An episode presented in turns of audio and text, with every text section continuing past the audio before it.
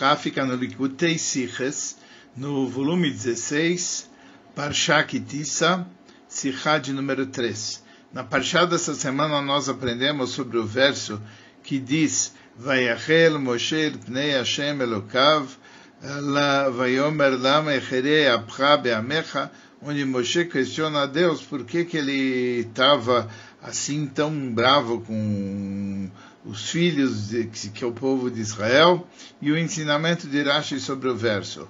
A Sirá é composta de quatro partes. Primeiro ele faz quatro perguntas sobre Rashi, depois ele apresenta a chave sobre por que motivo Rashi fez aquelas questões. A terceira, baseado naquilo, ele responde as quatro perguntas. E a quarta parte, baseado em tudo isso, ele nos revela os inyanim de Yena Shel Toira, a parte profunda da Torá, que são escondidos dentro da explicação de Rashi. Comecemos com o ensinamento. No, o versículo fala, Vaichal Moshe, Pnei Hashem Elokav, Vayomer Lama Hashem Echere Apecha Beamecha. Moshe, ele implorou para Deus, e ele falou: por que, que você está bravo com o teu povo depois que o povo tinha feito o pecado do bezerro de ouro? E Deus, ele estava, Deus nos livre disposto a destruir, etc. Rashi, é, o, o, verso fala que Moisés implorou para Hashem por que, que ele estava bravo. E Rashi pega as palavras Lama Hashem, porque Hashem, e explica Klum iskanei lachochom bechochom gibor begibor quem que se deixa impressionar é um sábio por um sábio, ele pode ficar com inveja dele, ou um forte por um forte, mas um sábio por um tolo, ele não se importa. E como a avodazará, como idolatria, ele não tem valor nenhum. Então, por que que Hashem ficaria, ficará bravo, apesar de ser uma coisa muito errada, com aquilo que os judim fizeram? Simplesmente, Rashi aqui, como trazido em vários Meforshim, eles falaram o seguinte, já que os Idn fizeram uma aveira tão grande, que é a aveira do Reta Egel, que é o assunto de Avoidezora, dá para entender por que Deus está bravo. Então Moisés não perguntou, Lama Hashem Apecha, por que, que ele estava bravo. Mas os Meforshim eles explicam que o significado de lama não é porque, como normalmente mas Moisés estava falando, Deus não fica bravo com o teu povo. Então, uh, uh, tudo Rashi que explica a explicação simples do versículo, ele explica a palavra lama como porquê. Porque a palavra lama quer dizer porquê. E por isso, quando Rashi ele fala por que, que Deus está bravo, e aí ele tem que trazer uma razão de por que não estaria. Então aí Rashi vem e ele fala, só fica com inveja, só fica uh, conduído um sábio em relação a outro sábio, um forte em relação a outro forte. Mas Hashem, que tudo, que tem tudo contra a Voidezara, que não é nada, ele não precisaria ficar conduído em relação a isso.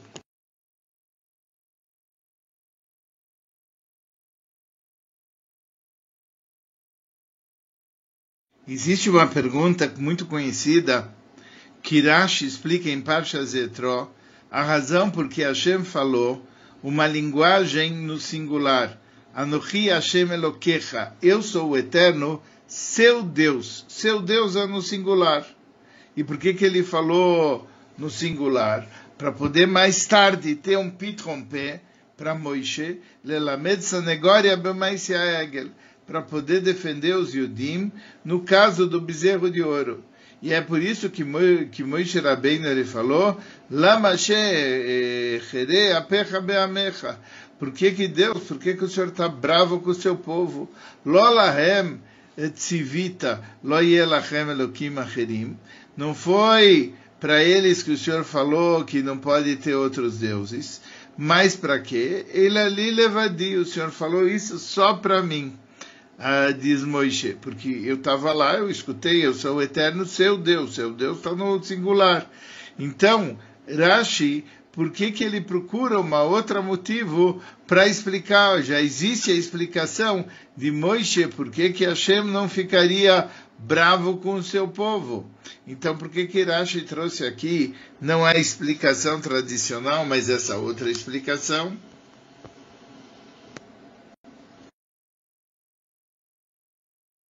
Nós não podemos falar que Rashi, a intenção de Rashi no nosso versículo é os, as duas explicações. Porque ele não trouxe a explicação de Parshas e Tro. Ah, e você diria que é porque ele já estudou ela, então não precisa trazer. Tudo bem, mas ele nem mencionar aquela outra explicação conforme estudamos. Rashi, pelo menos, deveria mencionar que existe aquilo. E, e, e, não é sendo essa a explicação a principal e não um assunto colateral. E especialmente porque aquela explicação é mais forte porque nega totalmente a haver uma causa contra os Yudim. Então nós devíamos dizer que uh, essas duas explicações uh, elas explicam dois assuntos inseparados.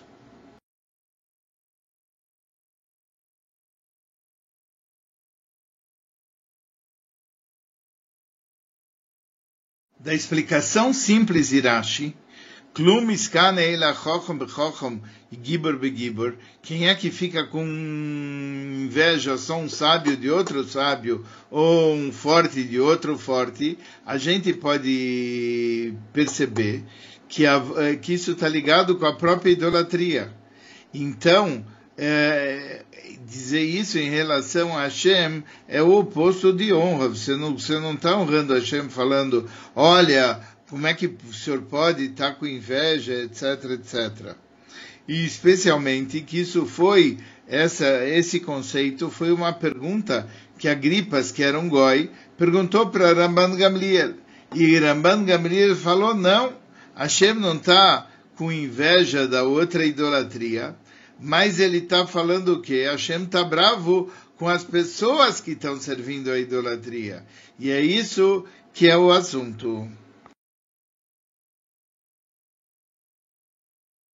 Sobre isso tem duas perguntas. Quando Moshe Rabbeinu ele fala klum miskane, será que alguém fica com inveja, etc., e se isso está se referindo à própria idolatria, e não como Medrash ele fala, que isso se refere aos Yudim, que Hashem ficou bravo porque que os Yudim foram servir, foram servir outra coisa, o que seria mais honroso falar para Hashem desse jeito, e em relação também ao povo de Israel. A segunda pergunta é, já que nós não encontramos uma resposta para aquilo que, que é a pergunta Klum Miskane, como é que pode ser que Deus vai se importar e vai ficar com inveja de uma idolatria quando ele é tudo e a idolatria não é nada? Mas como não tem resposta nenhuma para essa pergunta, então qual é a importância da proibição de idolatria? Por que, que se faz tanta gravidade na proibição de idolatria? Não tenha outros deuses, lotase, não faça outros deuses, etc. Já que Deus é tudo e eles não são nada, não tem motivo nenhum para ele se importar com essas coisas bobas. E finalmente, uma outra pergunta: por que Kirashi fala as duas coisas? Chochmon bechochmasoi, gibor begvurasoi. Por que, que ele fala as duas coisas?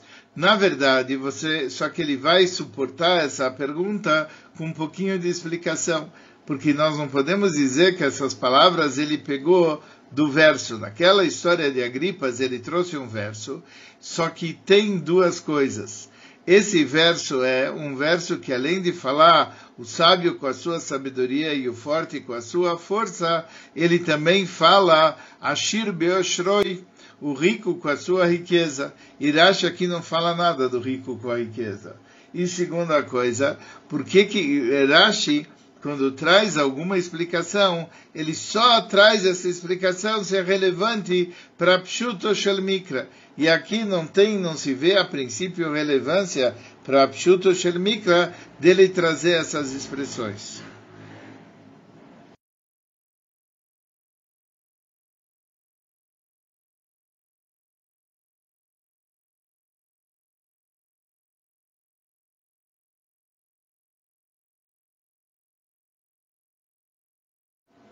A explicação para isso é a seguinte: o que que leva Rashi a dar uma a, a entrar nessa explicação, Klum, Skane, por que que Deus está tão bravo assim? Qual é, qual é, é porque ele, e ele encontra a dificuldade dele a partir da pergunta Lama Hashem, por que Deus, ou conforme é, é citado as palavras que Rashi cita, Lama Hashem apecha, por que Hashem, o Senhor está tão bravo com eles? Aquelas palavras que Rashi cita. Por quê? Porque Hashem falou para Moisés,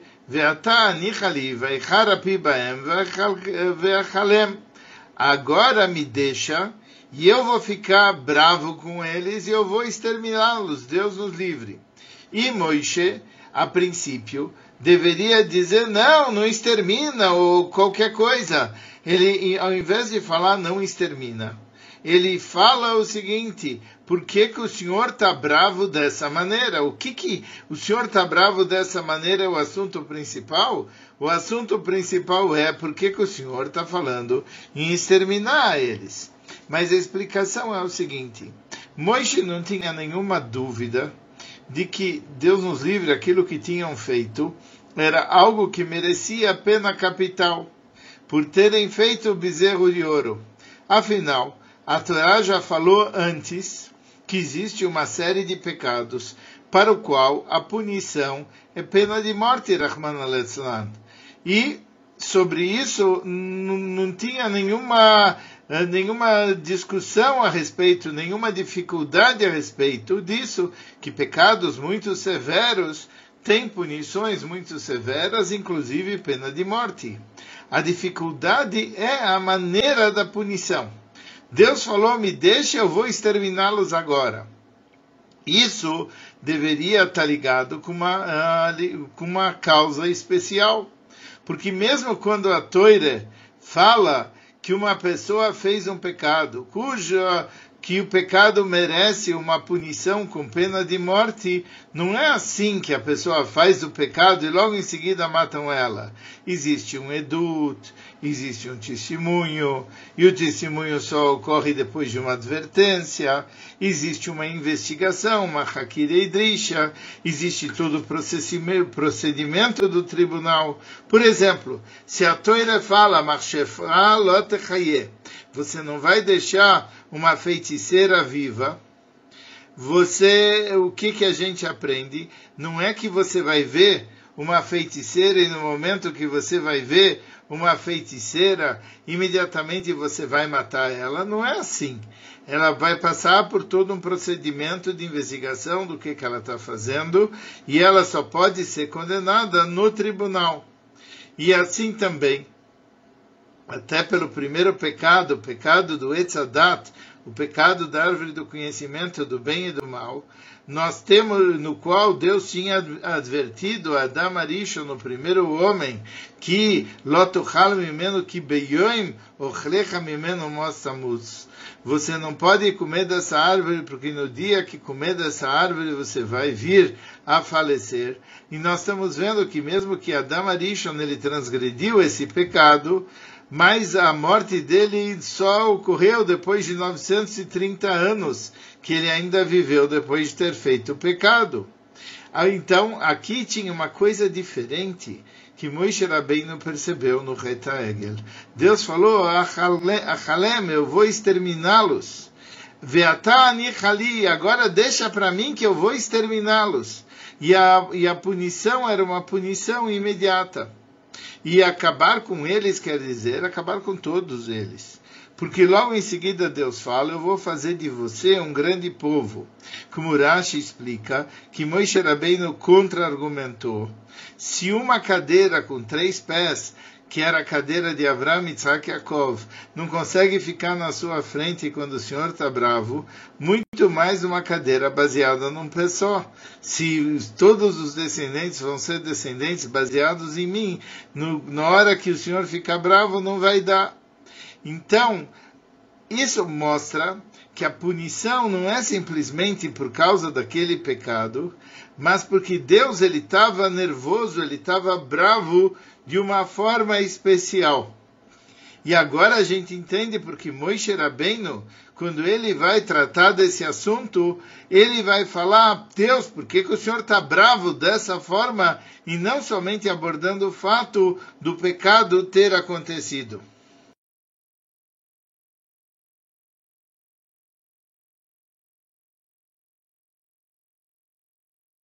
Agora nós vamos para a resposta e vamos começar respondendo as, as perguntas 2 e 3. Primeira coisa, Moishe Rabbeinu fala, Lama Hashem echerei apecha, klum iskanei lachachom bechachom vegibor begibor. Só fica bravo, só tem, uh, só fica com inveja um sábio de um sábio, um forte do forte. Por que, que ele está falando isso? Porque ele não está negando que o povo mereceria uma punição. Mas ele está percebendo que a punição Deus está aplicando de uma forma que é uma forma extremamente severa. E essa extremamente severa mostra uma raiva extremamente grande que Deus estava aqui. Servir outros deuses realmente é uma coisa extremamente severa, não tem nada o que falar porque está escrito que eh, você não vai servir Elohim Acherim, você não vai servir outros deuses, e, especialmente porque eles não são nem deuses e eles nem merecem absolutamente nada e não têm nenhum poder e assim por diante. Tudo isso Moisés Rabbeinu não questionou. O que ele está falando é o seguinte: peraí, Deus está falando que a Halem eu vou exterminá-los? quer dizer de imediato, e quer dizer sem um tribunal, e quer dizer todos os Yudim, mesmo aqueles que não tinham feito o pecado diretamente do bezerro de ouro, que não serviram o bezerro de ouro. Opa, aqui tem um Haronaf muito especial, aqui tem uma raiva muito especial que tem que estar conectada com aquela idolatria. Então, nesse caso, Moisés não fala por que essa idolatria merece que Deus fique com essa raiva toda especial. E por isso Moisés não falou, Lama Hashem pecha, por que, que o Senhor está tão bravo com esse bezerro de ouro? Por quê? Porque esse bezerro de ouro não é nada. Um sábio fica pode ter inveja de outro sábio, um forte de outros forte, mas o Hegel aqui não é nada, ele não tem substância nenhuma. E se ele não tem substância nenhuma, ele não justificaria essa raiva a mais que Hashem estava manifestando, a ponto de Achalem, a ponto de exterminá-los imediatamente, a ponto de ser todos os idnos, a ponto de não ter tribunal. Então, essas são as coisas às quais Moisés Rabbeinu questiona.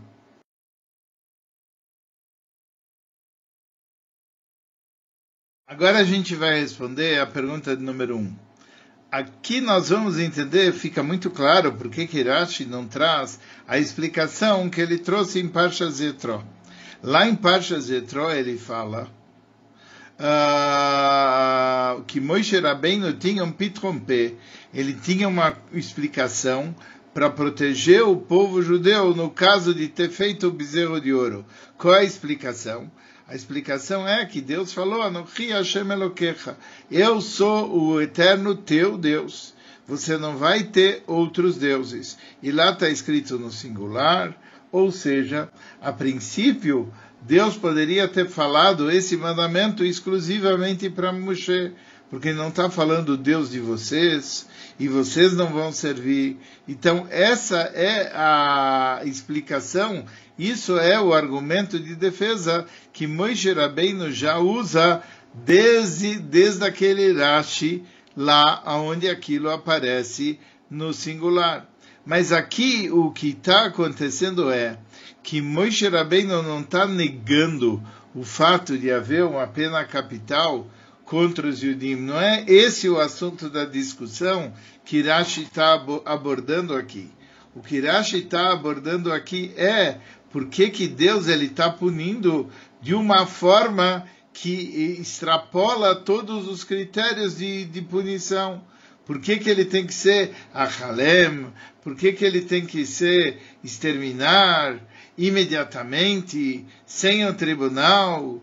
Todos os Yudim, não só aqueles que tinham feito a prática do bezerro de ouro. Então aqui existe um motivo e uma raiva especial de Deus em relação à história do bezerro de ouro. Então aqui vem o argumento de Rashi, que é normalmente uma, um sábio pode ficar com inveja de outro sábio, um forte de outro forte, mas Deus quer tudo de uma idolatria que não é nada, isso aqui não é cabível.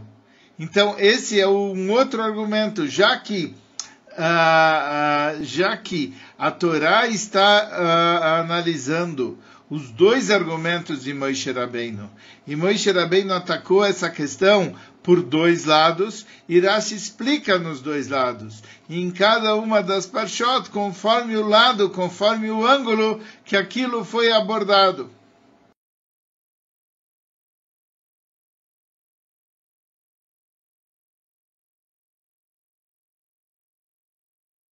Agora vamos na, na pergunta de número 4. Conforme isso, a gente vai entender por que Rashi trouxe as duas expressões, o sábio com a sua sabedoria, o forte com a sua força, etc. As palavras de, de Hashem para Moshe foram as seguintes: Lechred kishichet vai e desce porque o teu povo ele eh, pegou o caminho errado. E Deus falou mais, Sarumaera, eles saíram do caminho, Menadera Hasher Tzivitim, que eu ordenei a eles, e ele falou, Egel, eles Asu Lahem, Egel Masecha, eles fizeram um touro de fundido, Veistachvuloi, se prostraram para ele, Veisbechuloi, e trouxeram oferendas para ele, Veyomru Ele Elogecha Israel, Asher Elucha Mieretz Mitzrayim. Esse é teu Deus Israel que te tirou da terra do Egito. Agora, mesmo que os Idn, é, mesmo que os Idn tivessem falado isso, por que, que o verso precisa dizer o assunto que esse é teu Deus Israel, que te tiraram da terra do Egito, já não basta todo o resto que eles fizeram dele de idolatria, que eles trouxeram sacrifícios, que eles cultuaram como idolatria, que eles se prostraram. Que diferença faz que eles dissessem: Esse é seu Deus Israel que te tirou da terra do Egito? Mais o que? agora a gente vai ver que isso está ligado com isso que Moisés Rabbeinu falou, por que, que Deus estava bravo com os Yudim uh, de uma forma especial.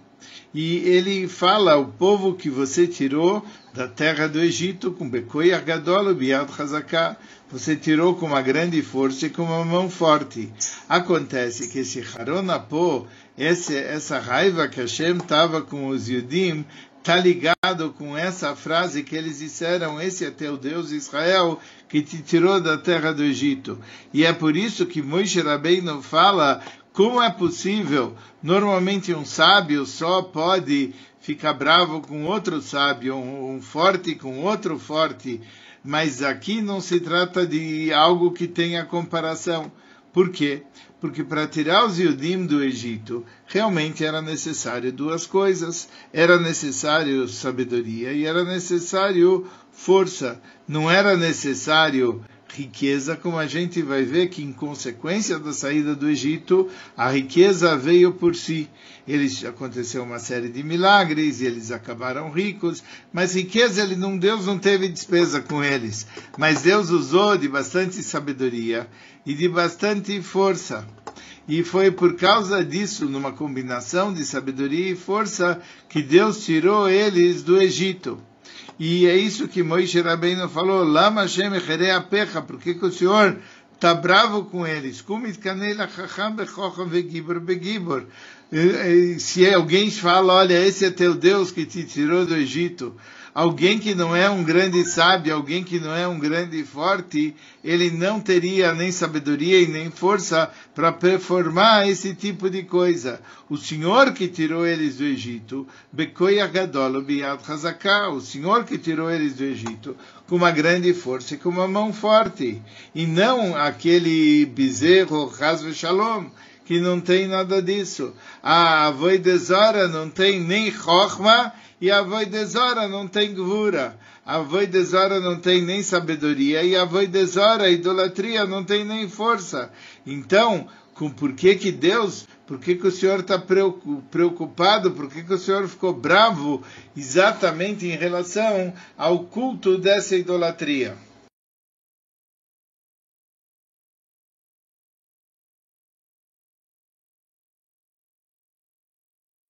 Da parte profunda da Torá que está dentro dessa explicação de Rashi, nós podemos entender o seguinte: mesmo que eles fizeram idolatria, mas Deus não tinha nenhum motivo para ter inveja dessa idolatria. Por quê?